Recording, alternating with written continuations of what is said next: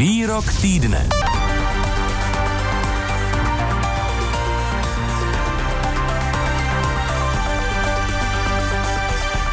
Jak jsem sliboval, je tu pravidelná rubrika Výrok týdne, kde se ohledneme za povolebním vyjednáváním v Německu. Připomínám, že volby eh, u našich sousedů vyhráli sociální demokraté v čele s Olafem Scholzem a lídr konzervativní udie CDU CSU Armin Laschet se musel spokojit s druhým místem. Poslechněme si teď, co v úterý, tedy dva dny po volbách, řekl předseda CSU a bavorský premiér Markus Zedr. Die besten Chancen, Kanzler zu werden, hat derzeit Olaf Scholz, eindeutig.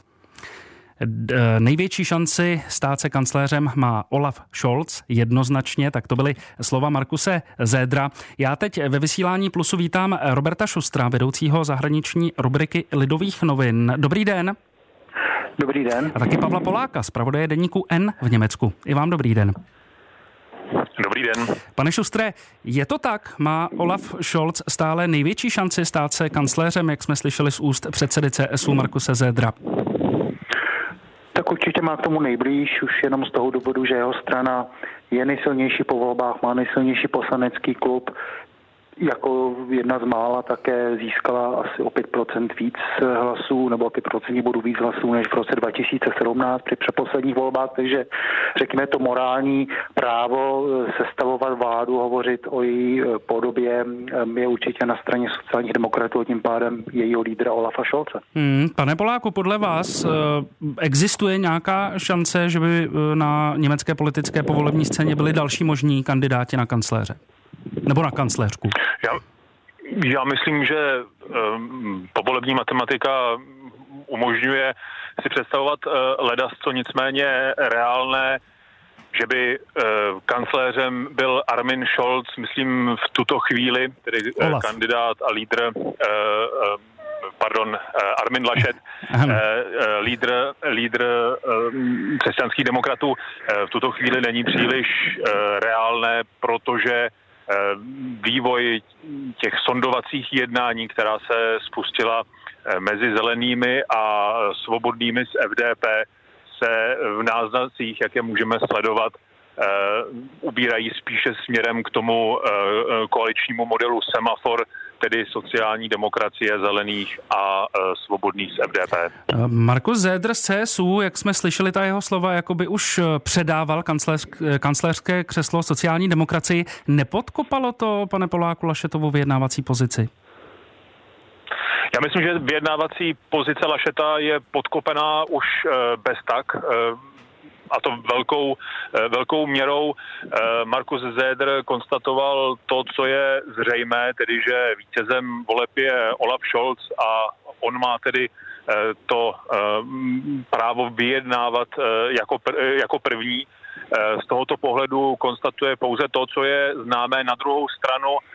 Pokud předseda sesterské CSU bavorských konzervativců řekne, že všechny karty jsou teď u Olafa Šolce, tak to samozřejmě je takové eh, poměrně výrazné okopávání kotníků hmm. Armina Lašeta a tím mu šance na případný úspěch rozhodně nezvyšuje. Konzervativní unie i sociální demokraté, obě strany jednají se zelenými a liberálními FDP. Jak moc zelení a FDP chtějí vládnout, pane Šustre? Od toho se taky odvíjí samozřejmě, na jak velké kompromisy budou ochotny přistoupit. Tak tyhle ty dvě strany chtějí vládnout strašně moc, protože ve vládě nebyli dlouho, zelení, pokud se nepletu 16 let, u liberálů to sice tak dlouho není, nicméně uh, chtějí do vlády, ale také si uvědomují svoji sílu, uvědomují si, že žádnou jinou, um, dá se říct, většinu není možné sestavit než právě za pomocí těchto dvou menších politických stran, takže z toho důvodu eh, vědomi si své síly budou se snažit eh, v jednáních potom se sociálními demokraty, případně pokud teda se bude ještě nějakým způsobem jednat s křesťanskými demokraty, eh, svoji cenu vyšroubovat co nejvíc a, a proto také protože jsem měl za to, že tyto dvě strany mají určité spory nebo určité odlišné pohledy na některé významné otázky, hmm. tak proto jednali už začali jednat spolu mezi sebou, aby si to jaksi vyříkali předem a potom možná i vystupovali vůči tomu silnějšímu partnerovi z pozice větší síly. Hmm. Teď se obracím na vás, eh, pane Poláku. Jaká je teď eh, vlastně nálada v zelených eh, v Německu? Například v květnu vedli žebříček preferencí. O jejich předsedkyni Anelně Berbokové se mluvilo jako o možné budoucí kancléřce. Řeknete nám něco k personálním výměnám ve straně? Ta očekávání byla samozřejmě na jaře mnohem větší, než jaký byl potom volební výsledek. Teď v neděli nicméně i mm, přes 15% pro zelené je historickým úspěchem, což zelení sami, eh, sami vědí, nicméně ta radost eh, není tak euforická, eh, jak by mohla být právě proto, že na jaře ty volební průzkumy dávali zeleným přes 20%, ty průzkumy, ty preference se šplhaly až ke 30%, z toho pohledu. Je to samozřejmě zklamání. Eh, tehdy eh, Robert Hábek, eh, jeden ze spolupředsedů zelených, uvolnil místo Analéně Berbokové, která se stala lídriní zelených. A teď, myslím, se opět více zviditelňuje, je vidět při těch jednáních. Hmm. Nicméně, kdo bude za zelené sedět ve vládě a kdo bude mít jaký post, tak to se rozhodne teprve, až se bude ta koaliční vláda eh, utvářet a bude mít jasnější kontury. Hmm. Pane Šustre, vyjednávají eh, tyto dvě strany, tedy FDP a Zelení, také spolu? Mají vůbec nějakou významnější programovou schodu? Tak oni se určitě shodnou v, i v tom, že si uvědomují, že e, byli velmi populární e, u mladých voličů. Dokonce prvou voličů byli první liberálové a hned za nimi skončili zelení. To znamená, že e, tyto dvě strany mohou i z toho, jak si odvodit určitý nárok, že oni jsou mluvčími těch eh, budoucích generací nebo mladých lidí a tudíž eh, také potom ta opojující témata eh, vznášet. To hmm. znamená, to je otázka samozřejmě klimatu, ochrany klimatu, je to ale také otázka digitalizace, zejména vůbec přechodu celé vzdělávací soustavy v Německu na nějaké modernější proti způsoby vyučování, tak to je všechno něco, to je něco, co vlastně spousta mladých lidí neustále řeší a tyto dvě strany, zelení a liberálové v tomhle ohledu eh, nabízejí, řekněme, nejatraktivnější nabídku. No a pane Šustre, eh, které z těch, eh, ke které z těch dvou hlavních stran, to znamená k sociálním demokratům a CSU, tak ty dvě strany FDP a Zelení, ke kterým mají vlastně blíže, ať už z historického pohledu, nebo co se týče současné programové schody? Je tam nějaký průnik? Mají, Určitě. Zelení mají daleko blíž eh, k sociálním demokratům i z toho důvodu, že dá se říct, kořeny zelených sahají právě do toho, řekněme, do té levé části německého, spektra, eh, německého politického spektra. I teď před volbami bylo vidět, že je spousta věcí, například týkající se sociální politiky, minimální mzdy a podobně, kde se sociální demokraté a zelení eh, shodnou velmi dobře, kde vlastně nejsou mezi nimi žádné rozpory. Naopak liberálové tradičně inklinují spíš ke křesťanským demokratům většinou vládly právě s nimi, nejenom v celostátním e, měřítku, ale i na regionální úrovni. Nicméně, pokud by liberálové byli postaveni před volbou, že, mají, že mohou jít do vlády vedené sociálními demokraty, anebo zůstat v opozici, tak určitě si zvolí tu variantu jít do vlády. Byť teda by tam měli dvě levicové strany, sociální demokraté a zelení, vlastně převahu. Hmm. Pane Poláku, co vlastně ty dvě hlavní strany, tedy CDU, CSU a sociální demokracie, eh, kde jsou připraveni Olaf Scholz a Armin Laschet eh, ustoupit a přes co naopak, jak se říká, nepojede vlak? Já myslím, že obě strany budou mít velkou ochotu k ústupkům, jednak právě proto, že pokud se FDP a zelení dohodnou na tom, s kým by chtěli do vlády, tak opravdu si mohou e, klást e, velké požadavky, protože to jsou tyto dvě strany, které rozhodnou o e, příštím kancléři. Hmm.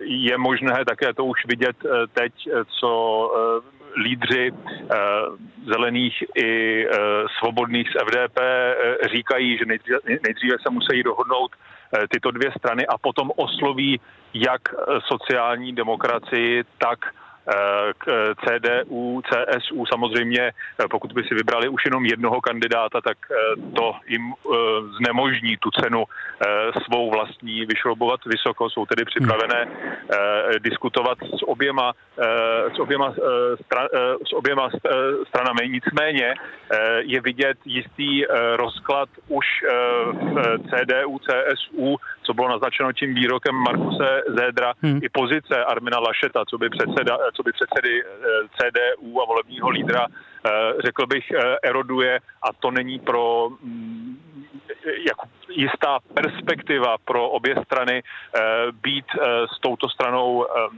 ve vládě příliš lákavá. Hmm.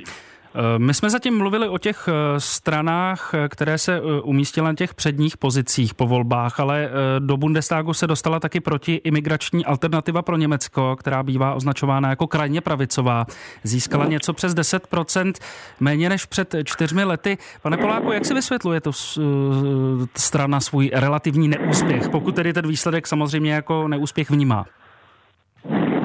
Ehm, ta strana to samozřejmě jako neúspěch nevnímá, eh, to je ehm, první věc. Eh, já ostatně to také nevnímám jako neúspěch. Ten rozdíl eh, oproti roku 2017 jsou dva procentní body, jenže v roce 2017 bylo jedním z horkých témat volební kampaně také migrace, na kterém se tato strana profilovala a dokázala zmobilizovat 12 hmm. voličů. Teď to žádné téma nebylo a ta strana stejně dostala přes 10 Hmm. Tudíž si myslím, že je na čase tu stranu brát eh, jako už etablovanou, ne čistě jako protestní stranu hmm. a je to strana ultrakonzervativců, eh, a lidí, kteří jsou nespokojení s, eh, nespokojení s establishmentem a to je pro, tu, pro AFD určitě dobrou zprávou, že se může spolehnout z nich jistých 10%. Rozumím. Na závěr se ještě vracíme za panem Šustrem. Poslanecká frakce Alternativy pro Německo včera zažila bouřlivé ustavující zasedání. Můžete nám prosím přiblížit, o co šlo? No tak v zásadě jde o to, že ta strana už eh, nějakou dobu, možná poslední dva, tři roky, prožívá takové velmi silné napětí mezi politiky, kteří jsou ze západní části Německa a mezi těmi východoněmeckými, kteří tím, jak eh, volby stále silně ukazují, že alternativa pro Německo je populární v východním Německu, tak pozice těchto politiků, kteří často právě zastávají i některé ty radikálnější postoje sílí.